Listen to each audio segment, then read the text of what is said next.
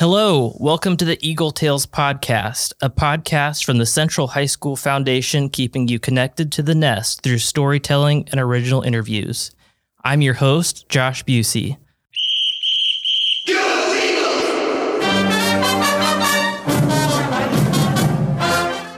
Before we get started, though, a little bit about the foundation. We were established in 1996 to support present and future Central students, and today we are even more committed to preserving the values of a Central High School education. The foundation supports the school through many activities, like building relationships with alumni, fundraising, student scholarships, teacher classroom grants, and a lot more. And we want to work with you. We are so proud of the accomplishments that our students, staff, and 35,000 alumni achieve every day. Your patronage not only supports Central, but it also strengthens Eagle Nation. Be sure to visit our website to learn more at chsfomaha.org. I am thrilled to introduce our guest for episode 7 of Eagle Tales. Stephanie Kurtzuba, who was a 1990 alumna of Central, will be joining me shortly. Stephanie is an actor-producer with a career that spans film, TV, and stage credits. Her training began at NYU's prestigious Tisch School of the Arts and has taken her around the world to stages and film locations across the globe. She most recently returned from Serbia, where she was filming legendary features The Machine, starring opposite stand-up comedian Bert Kreischer. Stephanie is well known for her work in 2 Academy Award-nominated Martin Scorsese films. She was Irene Sheeran in Mr. Scorsese's gangster genre opus, The Irishman, opposite Robert De Niro. She also played Kimmy Belzer in The Wolf of Wall Street, opposite Leonardo DiCaprio. Some of her television credits include Dynasty, Blue Bloods, The Good Wife, The Leftovers, and miniseries Waco, opposite Michael Shannon. Stephanie, welcome to the show. Thanks for being here. My pleasure. Hey, Josh. So I always like to start out our show by allowing our guests to introduce themselves. So Stephanie, tell us a little bit about yourself. Well, after you made me sound so fancy with the credits, I'll introduce myself for real. Hey, I am... I'm a girl from Nebraska who grew up across from the crossroads. I am a proud wife and very proud mother of 2 young boys who are very quickly becoming not so young, which is weird because I'm not aging at all. So I love that you gave a shout out to the class of 90, by the way. Absolutely. Yeah, absolutely. I mean, despite the fact that I don't, really want people to know how old I am, I love being... We had the best chant at all of the games because everyone would be like 89 or 92. And we'd be like 90, 90, 90, 90, 90. So you said you grew up by the Crossroads area. What elementary school and middle school did you go to? Well, I attended St. Margaret Mary's for grade school, and then I switched to Lewis and Clark for junior high, or middle school, as they call it out here on the East Coast, which I will never get used to. When you were at Central, what were some of the activities that you were involved with? Did you do roadshow, drama? What kind of stuff did you do at Central? I did do roadshow a couple times with some friends of mine. I think my sophomore year, I did it with a bunch of my friends from I was very active on the pom squad. Oh. I don't know. Do y'all still call it the pom squad, or is it called the dance team now? Or I think I don't know. Dance team. Yep. I mean, that seems more accurate. I mean, we did carry pom-poms, but I think they stayed in the back of my car most of the year. Anyway, I was, I did a dance number to The Pleasure Principle with, wow, I'm really dating myself. Oh, back in the day with all of my friends from the dance team. And my senior year, I did I think we sang the Indigo Girls, a whole bunch of us or something like that. Again, dating myself. Everybody who's too young to know those references can YouTube it. Yeah, I was really involved. I was involved with the play, I guess, my first year and my senior year. I really enjoyed that. My senior year, we did Pippin. And I was really active with a cappella, CHS singers, the newspaper. Mm-hmm. The Register. Yep. The Register. I couldn't remember the name of it. Yeah, Mr. Garrity and The Register. I was a feature writer And I remember, again, dating myself, working on the in the computer lab, working on my stories and on those like ancient Macintosh desktops that were so, you know, cutting edge to have those in school at the time. Now my children both have their own Chromebooks that are like an appendage, you know, they know how to use it with no problem at all. So yeah, I was very active in, like I said, in the dance team. My best friend and I were co-captains our senior year.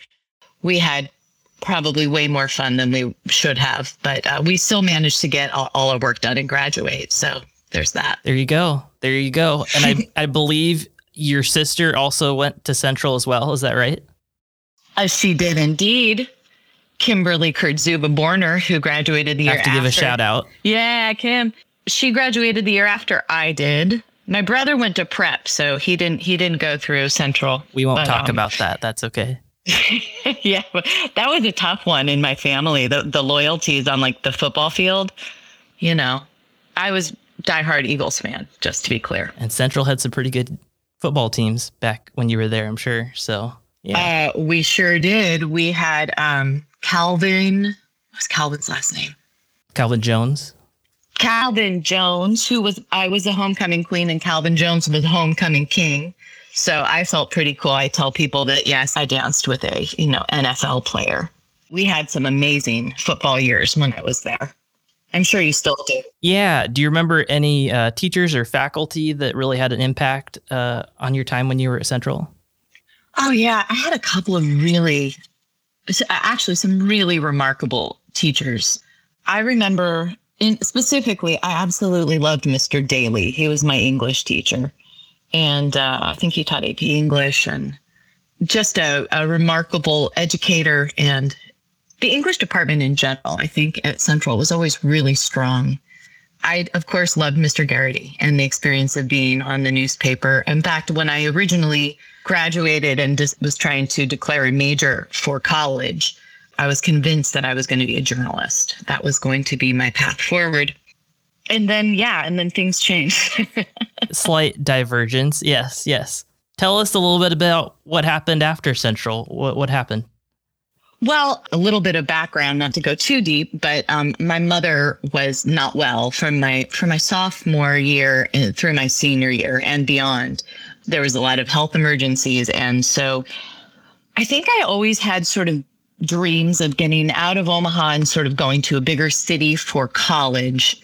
And when I did my, all of my college applications, I got accepted in a place in Texas and a place in Iowa. And I had thought that I was going to go with one of those schools. And then when push came to shove towards the latter half of the summer before I was supposed to start freshman year, I sort of had this crisis of confidence. And I thought I should probably stick closer to Omaha just in the event that I was needed for my mom. And I don't think I was quite ready to cut ties. Although it sounds funny, Des Moines only 3 hours away, but it was still right. Really, yeah. No, seemed like too far to go at the time because of, there's just a lot going on. So long story short, I ended up at the University of Nebraska at Lincoln in very short order. Like I had the worst classes because like everything was full and like completely picked over. I think I signed up for geology. I was like, what the hell am I? Anyway. What have I done? Geology? Really? But I arrived in Lincoln and got all settled into my dorm. And I think I lasted, Josh, legit. I think I lasted a month and a half. Oh, wow. I remember waking up. Well, I remember again, it was a, high school, the latter half of high school for me anyway, because of all of these, personal things that were going on with my mom's health, which were so intense. And I think that. Very taxing, I'm sure. Yeah, it was challenging. I'm grateful for a great family who got through it. But I do feel like there were a lot of big life decisions that were made in very short order. Normally, I think, hopefully you have the guidance and the people around you and the space, emotionally and psychologically, to be led through, here are some schools you should look at. Maybe we'll visit a couple of them and maybe... you know, here's our financial aid package. None of that sort of happened for me because it was all sort of on a back burner with just life, the reality of what we were living through. So I sort of, you know, made this very rapid decision to bail on the other schools and ended up at UNL and got to UNL and very quickly went, you know, I sort of gave up on these other dreams of mine because I felt this onus to be close to home.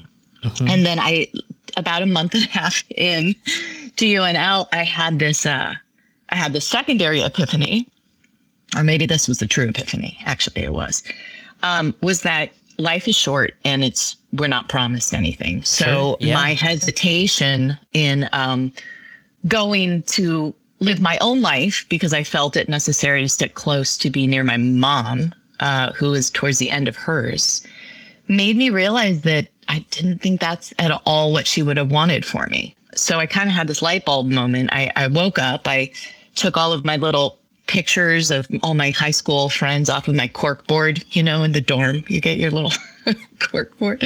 Absolutely. Yeah. And I don't even know that I knew what I was doing. I really think I was sort of on autopilot. I sort of had this light bulb moment. I was like, I'm changing direction. I'm changing it right now. I literally drove to the bursar's office and was like, hi, can I withdraw? And they said, what? Today's the last day you can get a full refund. I was like, well, that's lucky. So I had them refund me. I called my father. P.S. I hadn't spoken to my father prior to this. I did all of this. So you withdrew and then talked to your dad about it. It seemed like at the time, it seemed to make a lot of sense to me to do it in that order. To his credit, I think he said, just get your ass home. Is all he said. He didn't yell at me. He just said, get home now. And I got home and I said, look, I want to be an actor. And I didn't think I had the strength to do it. So I had decided that I was going to be a journalist because I really liked that. Isn't that kind of ironic looking back now? Yeah. Boy, isn't it? And he said, if you're going to do this, you need to work full time and make sure that you are absolutely prepared for this audition. Because I had decided, I had never been to New York City before in my life, but I did a very rudimentary amount of research, and I found that Juilliard and New York University, and I can't remember what the third school was, were like the 1, 2, and 3 positions for actor training in the country. And I knew I didn't want to just do a conservatory like Juilliard. I wanted an actual college experience and, you know, all of the liberal arts degree that goes along with it. So I was like, NYU or die. So I quite literally applied, set up you have to audition to get into Tisch School of the Arts. Sure. Oh, yeah, I'm sure. Yeah. So set all that up in short order. And that was probably like October that all of that went down. And I was auditioning in New York City for the first time, maybe like 8 or 9 weeks later. And, went and did my audition, and the next day got a phone call from the school saying, yes, you've been accepted academically and you've been accepted to the acting program. And I that night I saw my first Broadway show, and 2 days later flew home, packed up all my stuff, flew back to New York and moved into my dorm. That's quite a turnaround from never have been to New York to I'm going to move there for college. And You should have seen God bless my father. Shout out to Ray Kurtzuba for being an amazing man. He brought me out for the audition. And of course, we didn't know anything about the city. So we had engaged a travel agent to find us a hotel. We said, okay, so we need to be down near Greenwich Village, because we didn't know it was pronounced Greenwich. Can you find us a hotel nearby? And they said, sure. And they set us up at what used to be called the Milford Plaza, which if you don't know is right on like 45th Street and 8th Avenue. It is the heart of Times Square. Now, this is also 91. So Times Square at this time was literally like, there were Broadway theaters, but it was a lot of peep shows and triple X, this and that. My poor father, we arrived at that hotel and I just saw the color drain out of his face. Like, am I leaving my daughter here? What is happening? But he put his faith in me, and I'm proud to report that, things did not lead me into those theaters. They led me into legitimate Broadway theaters. Yeah, so. That's amazing. That's absolutely amazing. What would you consider to be your first big break of your career? That's a good question, because I think careers like mine break in little waves. There are things that I can point to say this was a break here and this was a break for that. As you can imagine, everything's interconnected, and whom you meet in one project often can lead you to another. But I would say, you know, my first Broadway show was a big break. That was The Boy from Oz with Hugh Jackman. And because Hugh Jackman was starring in it, we got a tremendous amount of press that you normally wouldn't get. I mean, Broadway gets a lot of attention, but when you have Wolverine starring in it, like you get even more, you know, like the cast was like pictures in Vanity Fair. And so that was a big one for me. But I would say if I had to point to one that felt like a real break, it would be landing the role of Kimmy Belzer in The Wolf of Wall Street. Mostly because, I mean, Martin Scorsese is like, you know, probably needs the no best introduction. Yeah, I was going to say, I mean, you could probably argue pretty legitimately the best director of his generation. I may be a little biased, to be fair. That was an interesting inflection point in my career in general, because I had primarily made my career up to that point on stage. And I was had just completed a run of my third Broadway show in like January of that year. This is 2012. And I had another one of those lovely epiphanies that seemed to happen for me every several years. Several epiphanies, yeah. Yeah, I've had a few. It turned out that after 3 years of performing in Billy Elliot on Broadway, which was an amazing experience, I had also had two children in the course of back-to-back Broadway shows. So I went from Mary Poppins, where I had my first son, directly into Billy Elliot, where I got pregnant with my second son and had him. And then I was, you know, working full-time, 8 shows a week and raising 2 babies. And when Billy Elliot ended, I said to my husband, I was like, I really don't want someone else to put my kids to bed. Because my husband's also in the business. Josh is a props master on Broadway. He's currently the head of props for Harry Potter and the Cursed Child. But I said to him, you know, both of us are gone at night and I'd really like to put my kids to bed. Yeah. He was like, great. He was working on Spider-Man. That's another whole bunch of stories, yes. I can tell you. Yes, yeah, I remember that. That was a lot, right? So he said, you know what? I've got this job and we can afford for you to stay home and be with the kids. So I said, thank you so much. And that was like maybe January, February of 2012. And by May, I booked The Wolf of Wall Street. It was a nice validation from the universe that I was moving in the right direction. You know, it's very rare for people to be able to sort of play in all kinds of mediums. It's really... Yeah, that's what I was going to ask about. You know, how do you make that transition from being a stage actor to a setting where there is no audience? You're kind of just, you have to go perform without any kind of feedback. Yeah, it's an entirely different experience from, you know, being in my shoes of what it feels like to be on a stage delivering a performance versus being on a set and delivering a performance. I can bore you to tears and talk about, I get really weird and wonky about this stuff, like artistic wonk, and we could talk about it for hours, but suffice to say that it is not easy to be a stage actor and then be invited into the world of film and television in the way that I was. So that is why I think, besides the exposure of Wolf of Wall Street, that is also why I think it was a huge break, because I had the bona fides now. You know, if Martin Scorsese decided I was special enough to be in one of his films, like all of a sudden the gates were opened a little more to me. Like, oh, she's not just a Broadway actress. Okay, well, we'll see her for this project or that project. Because the gatekeepers in any industry, as you know, hold a lot of power. Sure, yeah. A lot of people would like opportunities, but can't seem to, like, you know, get past the folks who hold the keys. So when you say there's a television role that comes up, you know, you're making a guest appearance or a recurring appearance, How do you even prepare for something like that? Because you're kind of just diving into something that's already been started. You know, there's already something going on and you're just joining in. How do you do something like that? That's a really good question. You have some understanding about this whole world. I appreciate that.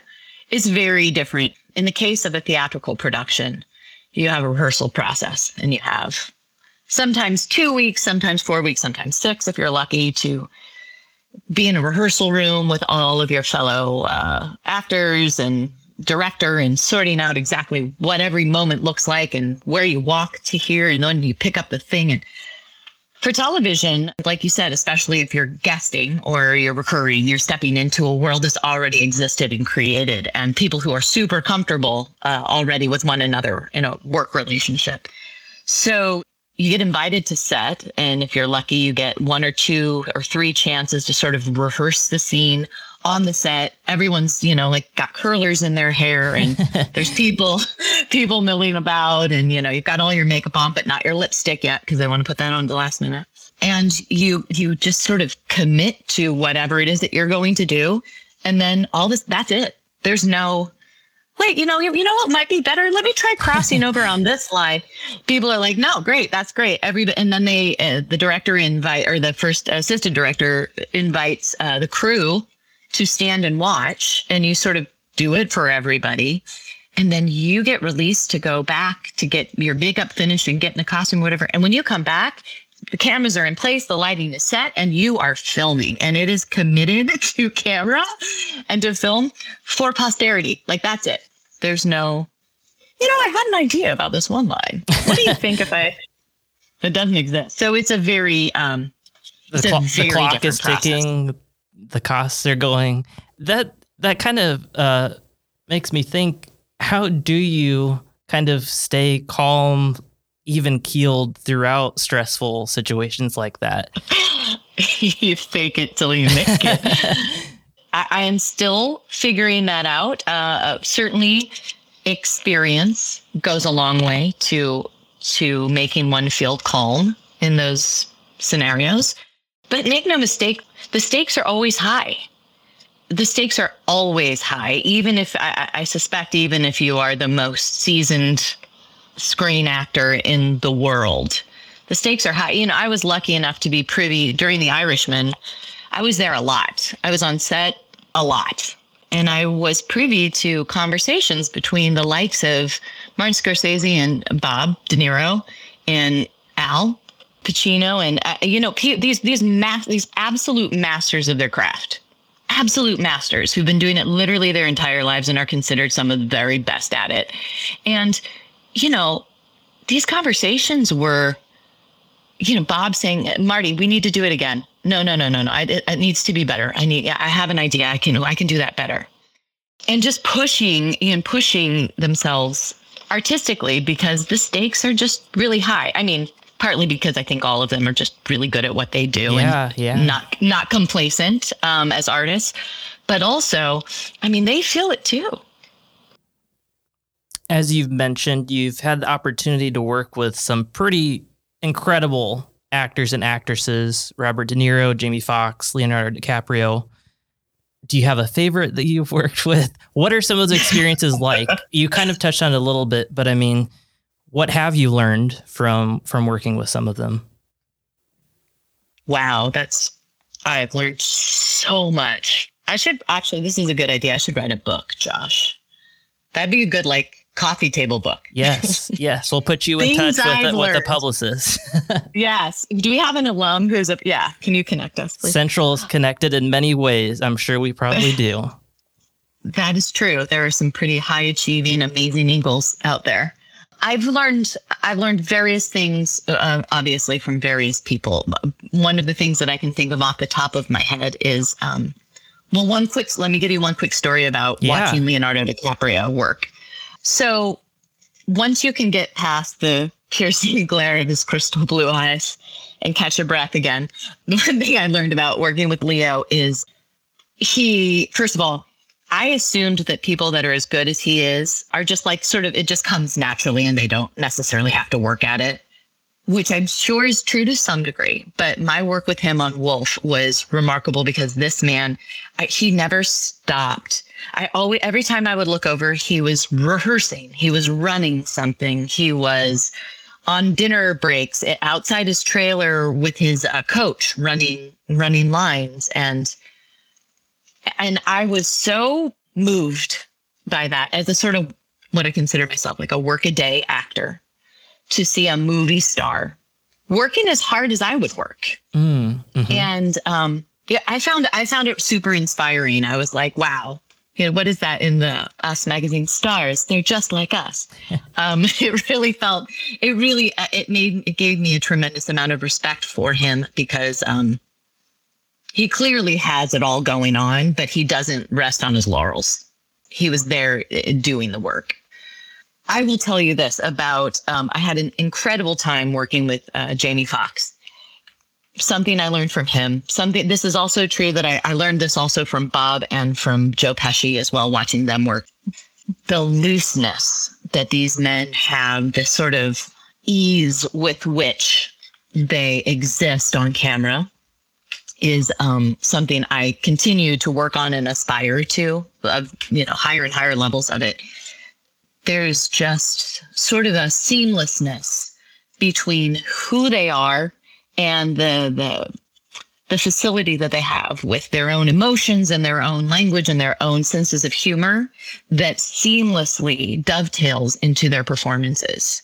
And to me, that's the ultimate goal, to just be able to bring all of me and all of what aspects of me to the work without having to pin it down and know exactly what it's supposed to be, so that I can simply exist on screen in a moment and have that kind of freedom. Just a sidebar, I love how you're on not only a first name basis, but even kind of like a nickname or shorthand name, you know, Marty or Bob, like Leo. I think it's fantastic. Like, that's so cool. You know what? If I heard myself saying stuff like that, I would want to punch myself. But I have to. But full disclosure, that's what they call themselves, and that's how they introduce themselves when you're working with them. So it feels awkward to, you know, Marty calls himself Marty, and so when he says, "Hey, staff," I can't be like, "Hello, Martin." You know, it's you know. That's awesome. That is so cool. Do you prefer? It's kind of a two-part question, but. Is there a specific genre that you prefer to work or maybe enjoy working in the most, either a comedy, a drama, or film, theater, TV? What are your thoughts? Well, gosh, there's something to be said for all of them. I have to say, I really love comedy. It's funny because when I graduated from NYU, everybody was like, "Oh, you're so funny. That's your path forward. You're going to be in the comedic world." And it's funny because my on-screen career, especially my television stuff, has been more dramatic, which is interesting. But I absolutely love comedy. I just was shooting in Serbia in the spring and the summer with a brilliant stand-up comic named Bert Kreischer. And this very, very broad comedy called The Machine that will be out probably early 2022. And I don't think I have laughed that hard and that often for, you know, a month and a half straight with this group of people.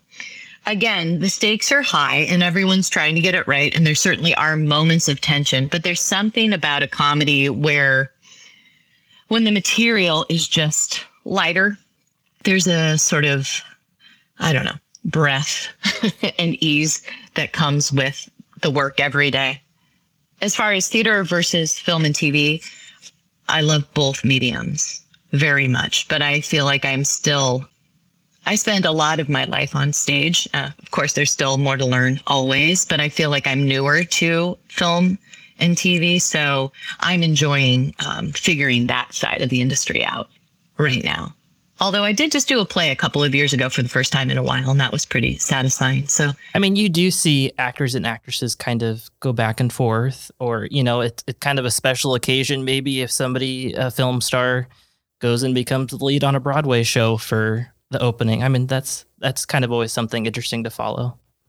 Yeah, I just saw, I went to see To Kill a Mockingbird on Broadway a couple of weeks ago. They just reopened, and Jeff Daniels is starring in that. And wow, he's pretty remarkable, but it's really cool. It's cool to see a movie star on stage, especially when they're as good as he is. Have you done any screenplay writing, directing, producing outside of the acting? I have, and it's a fairly, that's a fairly new hat for me. I started about maybe 6 or so years ago producing some stuff. I created a digital series, a little short form series that was bought by a website called Scary Mommy. So I executive produced that, and I was in several of them. I didn't direct any of them, although now looking back, I wish that I had. I just didn't have the confidence at the time. And that was really exciting. Those were a lot of fun. And I got to create it with a really tight group of my girlfriends. So that was an interesting, that was a steep learning curve, but we managed to scale the mountain together. And I'm currently have a show that I am on the producing team. It was my idea. I created this show, and then I put it in the much more capable hands of my writer and showrunner, who's a remarkable writer and has helped me sort of realize what my idea could be. And we're currently working on getting that out and showing it to networks and see what happens. Hopefully somebody will think it's as great an idea as I do and want to put it on TV. I feel like at this point in time, now more than ever, if it's not on a broadcast network or a cable network, there's all kinds of streaming services that have the potential to pick something up. So, I mean, I feel like, prospects are pretty good that something that'll happen. Well, thanks. I hope you're right. Yeah, it does feel like that, right? It just feels like there's more gateways to the promised land. I mean, and it seems like I was just flipping through last night. I was like, what's on Hulu? What's on Netflix? Oh, HBO Max. Oh, wait, there's that new Apple Plus TV. Oh, should I get Peacock? Like this is remarkable. You remember when I was growing up, it was like in Omaha, you had Channel 3, Channel 6 and Channel 7. And then Channel 12 if you were into PBS. You remember? I do. That's actually, if you don't mind me asking, I'm sure you're very busy. Are there TV shows and movies and such that you like to watch or that you watch on a somewhat regular basis? Oh, yes. I'm so I just got so into this quirky, weird little show called Dickinson on Apple Plus. Yes. About Emily Dickinson, but it's this sort of mashup of modern vernacular and hip hop music. Wow, it was really cool. I enjoyed that. I mean, I'm definitely on the Ted Lasso and Schitt's Creek wagons. Some comedies. Well, the comedies are what I think I'm watching right now because the world feels really, really serious right now.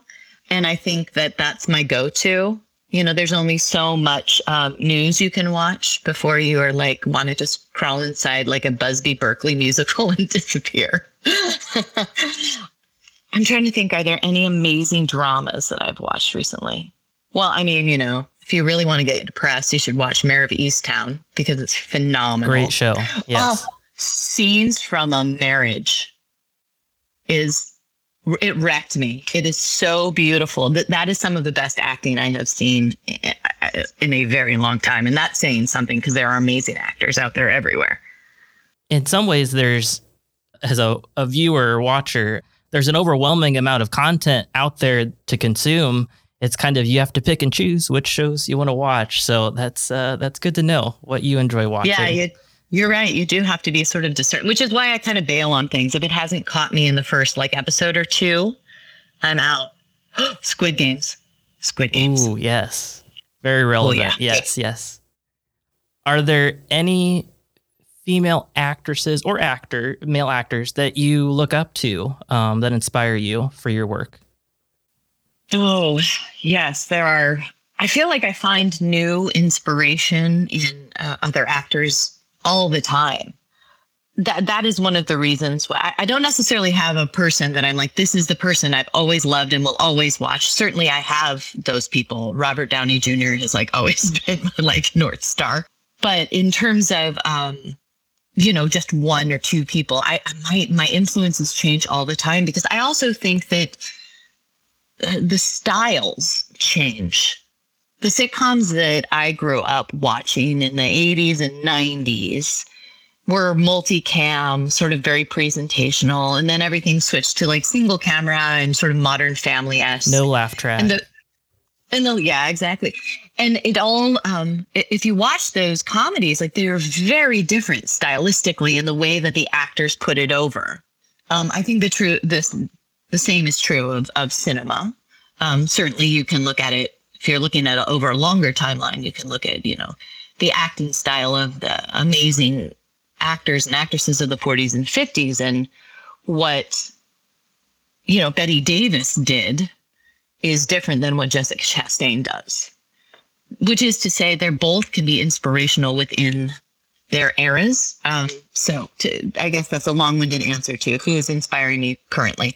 I was very impressed with an actress named Celia Keenan-Bolger, who I just saw play Scout in To Kill a Mockingbird on Broadway. She was remarkable. I also am deeply in love right now with Oscar Isaac, which is why I need to see Dune.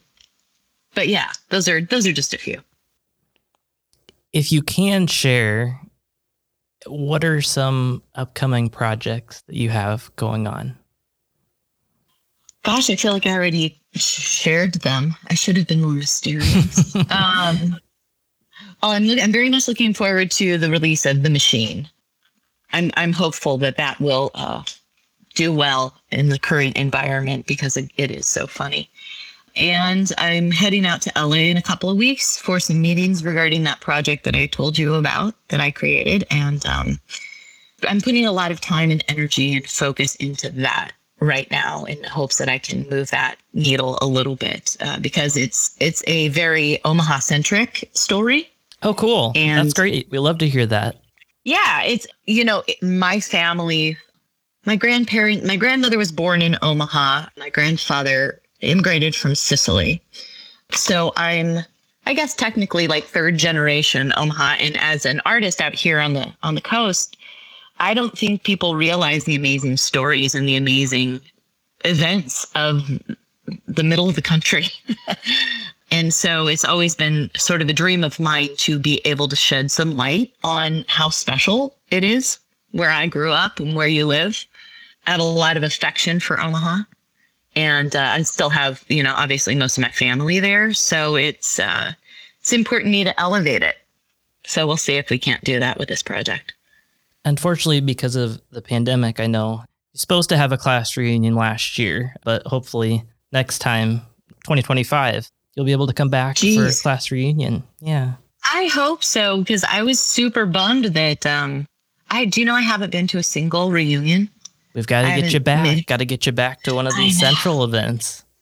I do. I am fortunate that I have a group of girlfriends, some of my besties from high school, that in the last few years, we've started doing this annual girls trip where we meet up. So, you know, at least I've gotten to see some of them, but it sure would be nice to, I want to check out the new addition to the school and all of the amazing facilities that have been added.